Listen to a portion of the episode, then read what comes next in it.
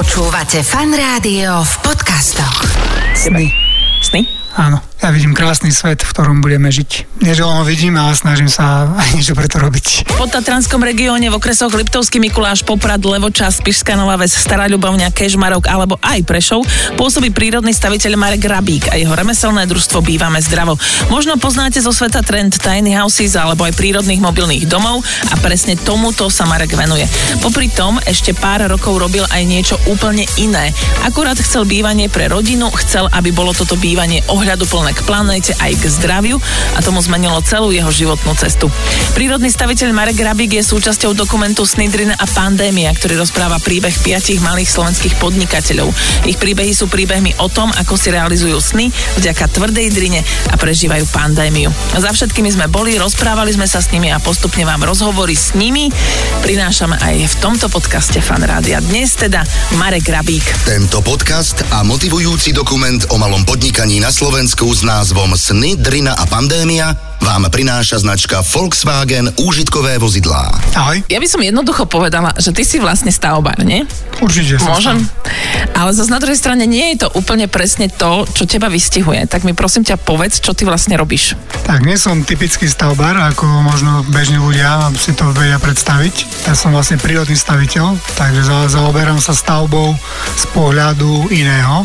A to je pohľad, že používame prírodné materiály a používame trošku ako keby máme iný pohľad na tú stavbu. Ja nevnímam to iba ako nejakú hmotu, ktorú treba poskladať dokopy, aby sme mali nejakú strechu nad hlavou, ale pre mňa je to prírodné staviteľstvo aj cesta samotná ako môjho života. Takže v tom ja nachádzam veľmi veľa spojitostí, že čo je to prírodné staviteľstvo, takže to by sme mohli rozoberať akože na dlho.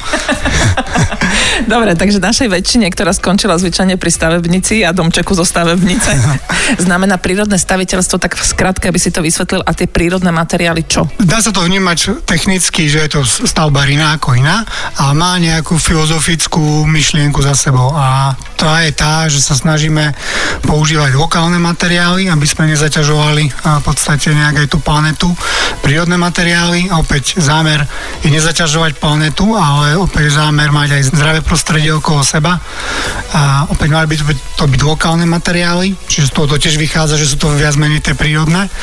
A tá filozofia je vlastne navýšená vlastne nie len o ten dom, ale o ten celok. Ide tam aj o záhradu, ide o to vnímanie celku, aj tej rodiny, ako tam budú žiť, čo naozaj potrebujú, aký spôsob vykurovania a fungovania, práca s vodou, zadržovanie dažďovej vody, zelené strechy a podobne. Čiže ono to predstaviteľ svoj širší koncept, ktorý keď sa dobre pochopí a podarí sa ako väčšinu jeho vecí naozaj naplniť v tej realizácii, tak sa dostávame do bodu, že máme nejakú trvalo udržateľnú architektúru. Veľmi pekne o tom hovoríš, musím ti povedať. A teraz skúsme si taký, že praktický príklad, hej, že ja prídem za tebou, že chcela by som dom. Novú stavbu. No, hej, Tuto na tejto zelenej lúke. Rozumiem. Čo teraz? Áno, tak budeme vychádzať z toho, že čo potrebuješ v tom dome mať. Takže ty väčšinou prídeš s tým, že potrebuješ dom, chceš tam to a to a to a to, takú izbu, takú miestnosť, jedno s druhým. Teraz malo by to prejsť kvázi nejakému architektovi ešte pred tým, ako to chytí stavbár. Takže architekt by to šiel kresliť a tak ďalej. Ale je fajn, že najprv si nájdeš stavbára, ktorý to má stavať. Áno. Lebo architekti oni vedia kresliť pekné veci, ale oni neriešia, že čo to bude potom stáť. Že prakticky a čo to bude stáť. Ako vedia aj praktické veci poriešiť, ale im ide o ich architektúru, to je ich dielo, čiže oni radi sa vyhrajú s tým svojim dielom, ale už potom nemusia akože dostrážiť tie veci. A tú vec, čo treba dostrážiť, je tá reálna tvoja potreba a aj finančné možnosti. Potom opäť aj tá zodpovednosť, ktorú treba prebrať. Lebo pri stavbe domu si to neuvedomujeme, je to, ak si zoberiem, čo všetko si za život kúpim, tak dom je asi jediná vec, ktorá je tak drahá a kúpim si ho asi iba jedenkrát. Bežný človek má doma si iba jedenkrát za život. Čiže to je naozaj najväčšia, najdrahšia vec, ktorú v podstate si idem kúpiť a odovzdám najväčší objem energie niekam. niekomu, aj nejakým výrobcom, nejakým remeselníkom za niečo.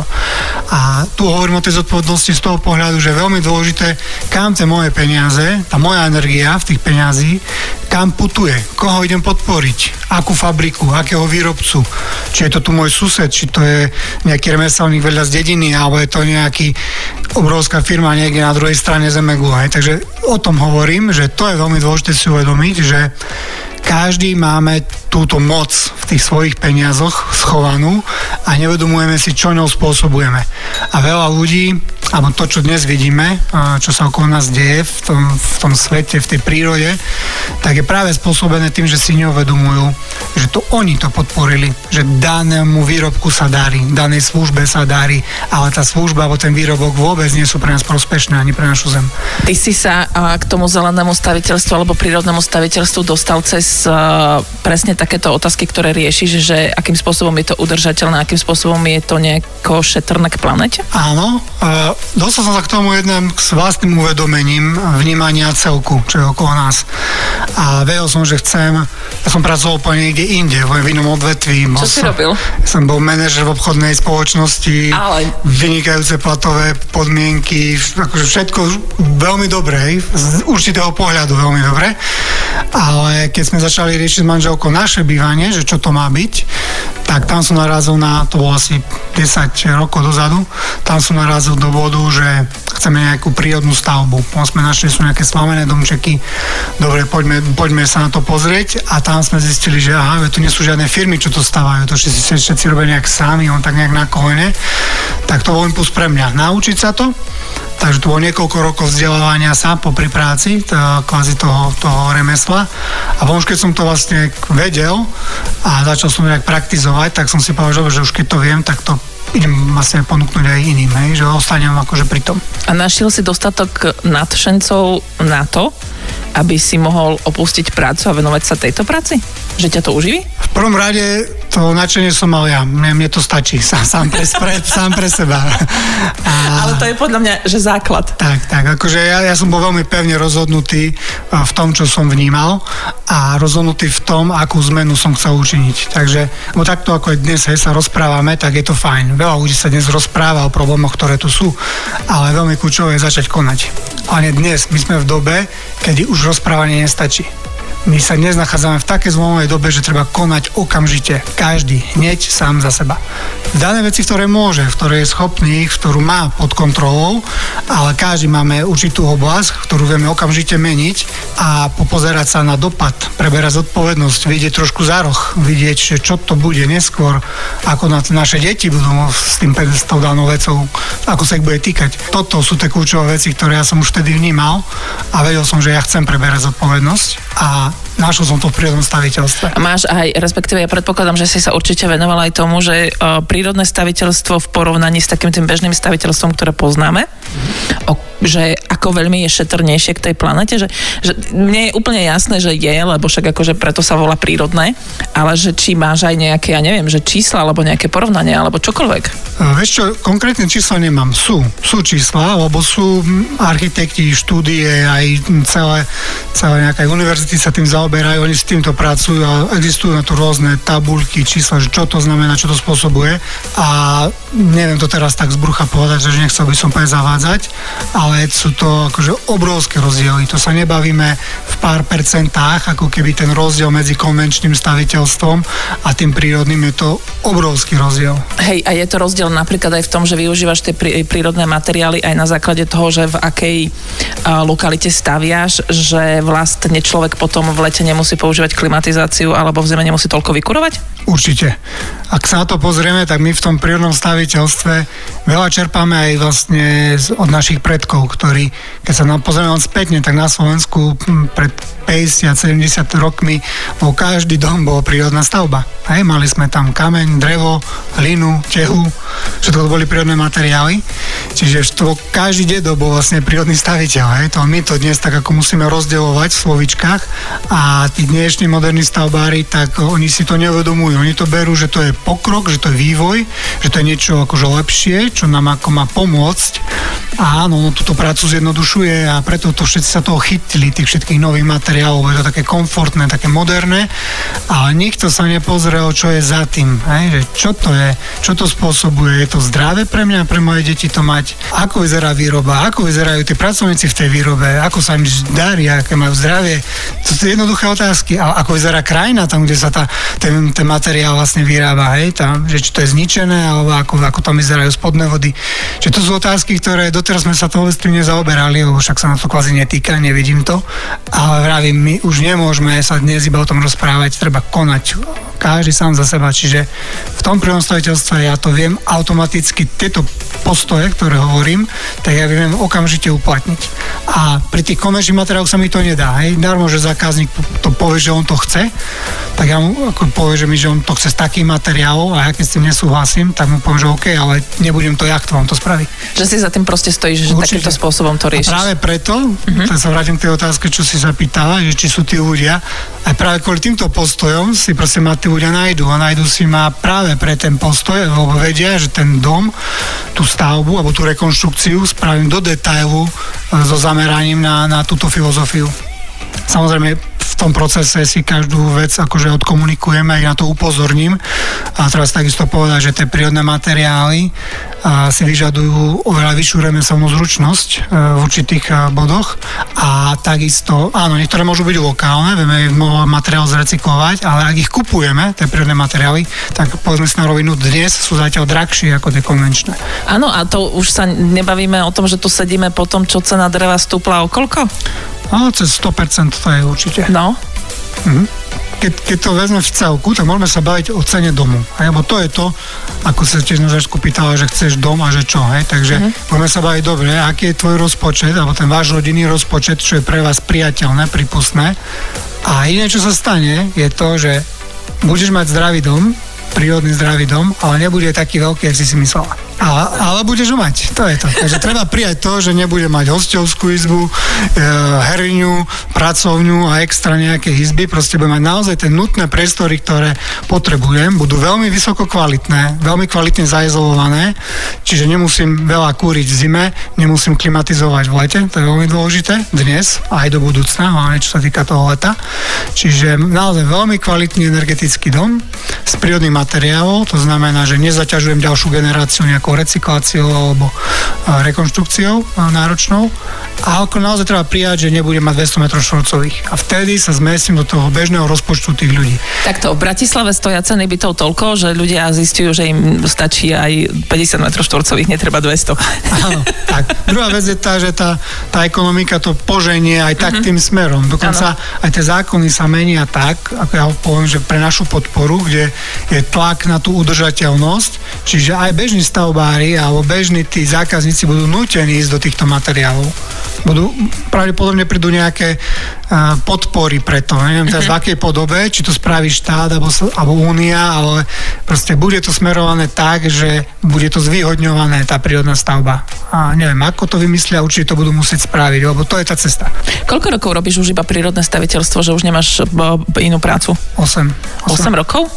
Ako dlho trvalo, kým sa to rozbehlo, takže to bolo, že super, že OK, dobre, môžem si trúfnuť odísť z práce, lebo ma toto uživí? Pre mňa to bolo obdobie, nazvem to preklápania z jednej práce na druhú, ktoré trvalo 3 roky, kde som na jednej strane stále do novej práce chodil, medzi tým sa veľa učil a vzdelával a potom prišiel ten bod, že som mal tú silu si povedať, že teraz opustím tú prácu a začínam sa živiť ako remeselník. A nevrám, že to musí u každého takto trvať. Ja som začínal v dobe, kedy nebolo toľko možností a musel som pomerne veľa cestovať za tými informáciami a za tými konkrétnymi príkladmi. Dnes tie stavby, tie remeselné partie sú po celom Slovensku. Dokonca aj my v našom remeselnom družstve máme veľmi silný zámer na v podstate spustenie remeselnej školy a budúci rok už to budeme spúšťať. Čiže tých príležitostí bude oveľa viac pre tých, ktorí chcú postupne preklopiť tú svoju prácu na remeselnú alebo nejakú inú zručnosť. Ešte ma zaujíma v tejto súvislosti, že ako ovplyvnila pandémia stavbárov? Podľa mňa to ešte nie je úplne vidieť. Okrem toho teda, že všetky materiály išli hore, hej? Ten druhý rok. Teraz ten trh vyzerá veľmi zvláštne. Teraz v tejto chvíli, keby sa to hodzakého stavbára spýtala, tak všetci majú strašne veľa práce. Ceny šli hore, ale stále majú všetci veľa práce. Takže sa javí, že akože sa nič nestalo. A môj odhad je taký, že za chvíľku to pocítia. Stavebný sektor to pocíti, alebo je to súvisí nielen s cenou materiálov, ale aj s inými situáciami, vlastne, ktoré sa dejú. A určite nastane nejaký útlm alebo nejaký pokles. A nie v zmysle, že negatívne, možno skôr zmysle, že sa to dostane do nejakých, ako keby na nejakú správnu úroveň, lebo teraz je to veľmi vyhrotené, dejú sa veci, stavajú sa veci, ktoré možno ani nepotrebujeme, to aj tým tempom tiež to takto nepotrebujeme robiť, čiže ono sa to zmierni, podľa mňa pozitívne sa to zmierni a my ako priemyslitelia máme áno problém zvýšené náklady na materiály, prenášame to automaticky do výslednej ceny, čiže na zákazníka je prenesené to, čo sa vlastne odohráva, ale nie je to až taký problém, my naozaj pristupujeme k tomu ináč a vieme tam ušetriť inými spôsobmi. Prírodní stavitelia nebudú mať núdzu o prácu, myslím si, že nikdy. Lebo stále tej danej remeselnej práce, ktorú my vykonávame, bude potrebná. Otázka je, že koľko peňazí za ňu bude ochotný zákazník zaplatiť, ale tá práca tu bude. Stále tu bude nejaká babka, ktorej bude zatekať strecha a bude ju treba aj zopraviť. A to proste sa nezmení. Otázka je, že či to prídem spraviť ja ako jej sused, alebo či tu príde nejaká firma z Ukrajiny alebo z Poľska. Toto už je druhá vec, že ako sa to celé nastaví, ale tá práca tu je a tu bude. A zmenilo to nejako tvoje podnikanie, tvoje remeselné družstvo? Asi áno, aj keď to neviem pomenovať konkrétne. Trošku nás tu zbrzdilo v myšlienke remeselnej školy, lebo my sme už nejaký prototyp si skúsili minulý rok tej školy a tým, že to stretávanie, cestovanie bolo obmedzené, tak tento rok sme to tak ako keby nešli do toho úplne a práve preto, ale ináč sme to moc nevnímali. My si ideme svoje, poviem to aj. My vlastne máme zákazky takmer na rok dopredu, ktoré sú dohodnuté, materiály objednané, zaplatené, čiže my máme pozornosť na práci, na tvorení, na tom zákazníkovi, pre ktorého pracujeme a vnímame, čo sa okolo nás deje, ale takú bublinku sme si vytvorili. Áno, je pravda, lebo vy ste na čerstvom vzduchu v princípe, keď staviate dom a ste vlastná bublinka, že vy ste vlastne ako rodina na tej stavbe. Takže vlastne fungujete takýmto spôsobom, takže je to jednoduchšie. Inak je veľmi zaujímavé, že predtým, ako sme začali nahrávať rozhovor, tak sme sa rozprávali a ty si mi hovoril, že ty si už niekoho upozornil na to, že ty nie si podnikateľ, ty si remeselník. Skôr som povedal, že nesedí mi to osvojenie podnikateľ, je to také, necítim sa dobre s tým osvojením, takže to remeselník, a poviem ti aj prečo, aj v tej práci, ktorú robíme, paralelne s tým ja mám veľmi silný zámer osvety, ktorú cítim, že je potrebné robiť. A súčasťou tej osvety, toho prírodného staviteľstva, tej myšlienky, tej trvalodržateľnosti je takisto veľká potreba, budeme potrebovať veľké množstvo nových remeselníkov, stavbárov. A preto používam slovo remeselník, lebo všetci majú tých stavbárov za nejakých robotníkov, hej? Ja som mal, že robošov, ale naozaj takto je ten robotník v spoločnosti vnímaný. A nech som mal, že s nižšou hodnotou, ale nejak tak.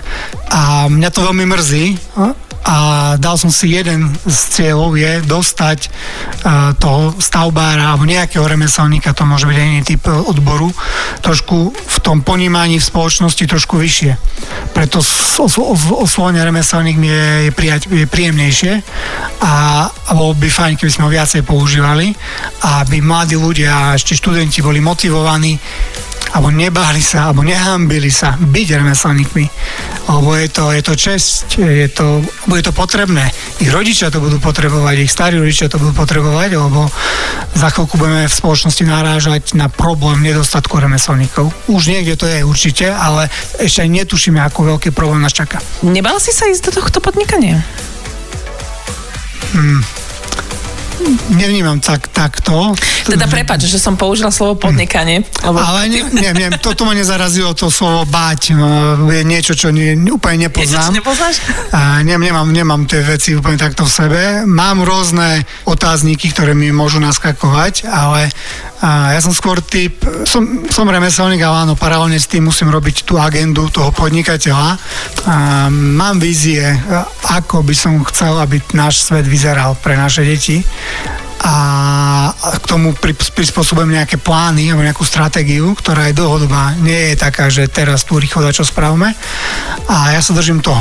Ja som bol pripravený, ja som sa celý čas pripravoval, nie na pandémiu, ja som nehožil, že to bude pandémia, ja som sa pripravoval na zmenu a tá zmena tu je teraz.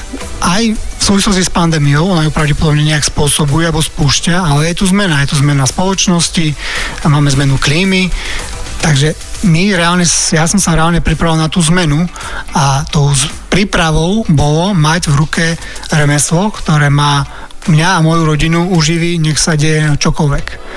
A to sa mi podarilo. A je to niečo, čím si chcel byť? O čom si sníval? Že jedného dňa budeš stavať domy? To neviem, ale keď sa pozriem spätne, tak vychádza to, že to bolo už nejak predom dané. Hej. Lebo ja som zo stavbárskej rodiny. Môj otec je stavbár, môj brat je stavbár, sú to klasickí stavbári, ktorí robia komerčné stavebníctvo. Ale ja som v tom prostredí vyrastal celý čas, dokonca som aj ešte otcovi pomáhal zakladať stavebnú firmu. Potom som vlastne ako z toho cúvol a nechal som to akože pre otca a pre brata. A som sa znova do toho akože vrátil po rokoch, ale už s inou myšlienkou, hej, pre mňa s takou hlbšou myšlienkou, a preto som sa vrátil ako prírodný staviteľ. No počuj, ako vyzerajú vaše rozhovory, keď oni sú klasickí stavbári a ty si prírodný staviteľ? Myslím si, že sa rešpektujeme. Samozrejme, ja mám veľa nesúhlasov s tým, čo robia, ale nevyčítam to. Ani im, ani iným stavbárom, že to tak robia, to tak nesmú, alebo to. Ja už toto už mám za sebou, túto etapu, že som sa nejak bil do prsa, alebo niečo išlo niekomu akože vyčítať. Každý máme svoju cestu a hlavne viem, že všetci si nesieme tú zodpovednosť za to. Takže áno, je to moja rodina, naše rozhovory sú úplne v pohode.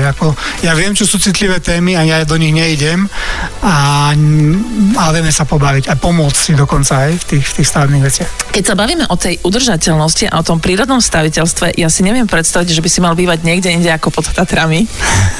Nemusí to tak byť. Nie sme jediní a na Slovensku je kopec kvalitných partií alebo firiem a nie sú tu pod Tatrami. Ja viem, ale toto je také, vieš, ako keby že z katalógu, že kde býva prírodný staviteľ, pri Tatrách, respektíve pod Tatrami. A je celkom zaujímavé, že ty akurát rekonštruuješ. Áno. A my sme sa tu bavili aj o tom, že ty vlastne si v rekonštrukcii použil staré stavebné materiály, ktoré si tu našiel, ktoré si samozrejme nejakým spôsobom na to nachystal. Áno. A toto vlastne je dom z nejakých 40. 50. rokoch. To vlastne my sme ho kúpili v pôvodnom stave, čo sme mali zámer, kúpiť dom, kde už neboli nejaké, z môjho pohľadu, nešťastné zásahy, a aby tá rekonštrukcia naozaj mohla prejsť precízne. Úplne prvá izba je dokonca drevenica a ďalšie dve izby boli dostávané stehly a kvádre, takže my sme pri tej rekonštrukcii, tá rekonštrukcia je rozsiahla a precízna, zameraná na vysokú energetickú efektívnosť. Máme tu vonku takmer 24 cm izolácie, v streche 40 cm izolácie, kvalitné drevené okna, tady máme tu drevené podlahy, hlinené omietky. Ale počúvaj ma, tieto tehly, o ktorých sme sa bavili, tie ma zaujímajú, lebo tie sú že z pôvodného domu, ty si z nich urobil priečku, medzi to si dal hlinenú maltu. Hlinenú maltu. Mhm. Tak, to je opäť, nie všade sa to dá vo všetkých postupoch, ale plus minus sa to dá spraviť tak, že opäť ja aj dnes, keď niečo robím, či je to nové alebo rekonštruované, snažím sa to technicky robiť tak, že sa pozerám na to z pohľadu, že ak to raz bude niekto opravovať, rozoberať, búrať, že ako to bude mať náročné, alebo ako to bude mať ľahké. Čiže opäť sa snažím to robiť recyklovateľné. Takže preto tá priečka zo starých tehál je vymurovaná na hlienú maltu, lebo je veľmi ľahko znova rozoberateľná a znova z nej spravia niečo. Čiže to je jeden dôvod. A ďalší dôvod je ten, že ten materiál som tu mal, hej, robil som tu hliené omietky, hlienú podlahu v špajze, čiže používam čo najmenej rôznych materiálov. A keď tak hovoríš, že bude sa to dať ľahko rozobrať, tak vydrží to potom? Vieš, taká logická otázka. Samozrejme, sme v interiéri, čiže hlina má vynikajúce vlastnosti. Jedna z nevýhod je, že neodoláva vode, ako priamej stekajúcej vode, čiže tu není predpoklad, že bude na ňu tá voda nejak stekať, takže vydrží tak dlho, ako vydrží strecha domu. Ty veľa pracuješ s hlinou? Najradšej. Hej? Áno. Ja, hlina bol ten mostík spúšťací, ako som sa dostal k prírodnému staviteľstvu. Mňa hlina oslovila najviac, hlavne to pochopenie toho materiálu, to, že ju máme všade okolo seba. Hej? O hline v stavebníctve, tak sa bavíme o zložke IL, to je to kľúčové pojivo a z toho ILu vytvárame rôzne zmesy. Je to hlina omietka, hlina malta, hlina podlaha, hlinené tehly, hlina pec. Aha, vlastne, áno, vidíš? Ako veľmi veľa prvkov a bavme sa o tom, že je to kvalitná hmota, s ktorou sa veľmi dobre pracuje, je 100% recyklovateľná, neustále dookola. Tam neprebiehajú žiadne chemické procesy pri hline, tam je vlastne iba odparovanie vody. Čiže ja dodám vodu a mám ten istý materiál aj po 100 rokoch. A to je pre mňa veľmi dôležitý aspekt. A potom je tam kopec fyzikálnych vecí, ktoré nie každý vníma, ale tá hlina dokáže robiť, nespomínam, že zázraky, ale určite robí kvalitný interiér, kvalitný zdravý interiér. Je niečo, čo by nebolo ako nejakože finančne náročné, ale napríklad by to mohlo byť veľmi zaujímavé v rámci stavby, čo by si ľudia mohli dať urobiť? Tak akože, že jemná stavebná úprava, nepríliš náročná, možno by to vedeli zvládnuť aj sami z YouTube how to, vieš, ale napríklad by bola, že priateľskejšia k prírode. Že toto by mohol byť ten prvý krok, ktorý by mohli urobiť. Určite áno. A treba sa na to pozrieť, že čo to bude, akože aká činnosť alebo aký zásah a bude tam niekoľko materiálov, niekoľko postupov. A už keď iba jeden z tých materiálov vymením za ten prírodný, tak už to je tá cesta. Samozrejme, občas to funguje celostne, ak sa mi to podarí ako celok poňať, a nevždy je to možné. Niekedy to, neži sa to dá ako keby technicky a niekedy aj ten rozpočet nepustí. A čokoľvek malé už tam spravím tú zmenu, tak to je to, čo som sa bavil, že to je to, čo môžeme začať sami od seba, prebrať tú zodpovednosť aspoň v nejakej jednej veci, v nejakom jednom prvku. Vieš mi povedať nejaký príklad? Ak som rád, stačí jeden materiál vymeniť za ten prírodný. A možno začať tými materiálmi, ktorí sú v najväčších objemoch. V takom dome, byte, v starom dome je najväčší objem je napríklad omietok a podlah. Čiže veľký rozdiel mať laminátovú podlahu a veľký rozdiel mať drevenú podlahu. Pre mňa, mám 6-mesačnú dceru, keď sa mi tu plází po tejto dubovej drevenej podlahe, ktorá je natretá iba prírodným voskovým olejom, tak vôbec nemám problém, že čokoľvek z nej zbiera a dáva do úst, alebo že ju oblizuje. A ak by som to videl na laminátovej podlahe, ktorá by bola nová a ešte by z nej prchali tie všetky toxiny, neviem, či by som bol spokojný rodič. A omietka? A omietka to isté. Omietka je tu v takom, vo veľkom množstve tu je, keď si zoberieme. Hlinená omietka sa robí aj 2-3 cm kľudne, čiže to sú tony zmesi. A je rozdiel, že či to je zmes netoxická a ešte prospešná, alebo nedaj Bože nejaká chemická zmes, ktorá má ešte stále prchavé látky, na tom ešte nejaký chemický náter, ktorý má opäť prchavé látky a hlavne keď je to nové, ešte tesne po aplikácii, tak to prchá prvé týždne je najviac, tak v takom interiéri by som nechcel byť. A určite nie s malou dcerou. Dobre, tak drevené podlahy, to si zoberiem ja, lebo hlinená objetka 3 cm mi zmenší metre štvorcový. Rozumiem. Ale fyzikálne vlastnosti, ktoré by si dosiahla tou hlinou, sú akože úžasné. Tomu verím. A čo zelená strecha? Zelená strecha určite. Tam je opäť tá jednak zodpovednosť voči tej vode, že ju trošku udržíme v tej krajine, že neodteká hneď do kanála a takisto zabraníme prehrievaniu tých ploch, ktoré by ináč mohli prehrievať to vzdušie a minimálne sa môžeme ešte nejaké bylinky vypestovať. Takže my tu máme vlastne v tejto rekonštrukcii, čo sme robili, tak je tu jediná novostavba, to je vlastne prístavba tej verandy, ktorá má asi 5 metrov štvorcových a to nové, čo sme postavili, tak má zelenú strechu. Zaujímajú sa aj ľudia o to, odkiaľ je drevo?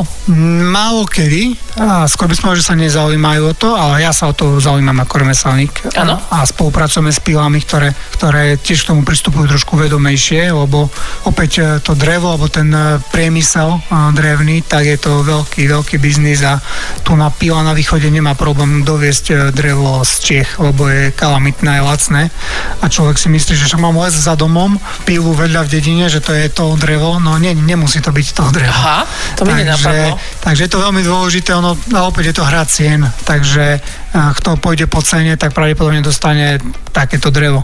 Ale keď ideme po kvalite a hlavne Záleží, na čo to chceme to drevo použiť, lebo sú rôzne prvky stavby, kde je vyžadovaná rôzna kvalita, tak treba si to drevo vedieť vybrať, dohodnúť a my prevažne sa snažíme pracovať s drevom zo zimnej ťažby a tak ako aj naši predkovia pracovali drevo, ktoré sa ťažilo v zime a má úplne inú kvalitu. A je tam veľa vecí okolo toho, čo by sa dalo rozprávať, ale nechcem ísť do detailov. Stačí, no inak, ako hneď mi naša, a čo zima, a prečo, a tak, ale dobre, dobre, zimné drevo. Koho by to zaujímalo, je to pojem lunárne drevo, sa to nazýva. Aha. A sú o tom aj odborné knihy, je to vedecky preskúmané a je to celá relácia by mohla byť o tom. A, takže poviem vám, zimná ťažba alebo lunárne drevo, ľudia nech si dohľadajú, je to top kvalita dreva a naši predkovia to poznali. Nepomenovali to takto, nemali na to také slovíčka, oni to proste vedeli a robili to tak. Len dnes v tom zhone sa kľudne ťaží drevo aj v júni, aj v júli, kedy to vôbec nie je dobre. Ty si súčasťou dokumentu Sny, Drina a Pandémia. A keď ti poviem tie tri slova za sebou, že Sny, Drina, Pandémia, ktoré ťa najviac oslovuje, ktoré ti hovorí? Sny. Sny? Áno. To je o tých víziách, čo som rozprával. Ja vidím krásny svet, v ktorom budeme žiť. Nie, že len ho vidím, ale snažím sa aj niečo preto robiť. Ďakujem veľmi pekne za rozhovor. A ja ďakujem a verím, že som pomohol, oslovil a inšpiroval iných. Tento podcast a motivujúci dokument o malom podnikaní na Slovensku s názvom Sny, Drina a Pandémia vám prináša značka Volkswagen Úžitkové vozidlá. Počúvate Fun Rádio v podcastoch.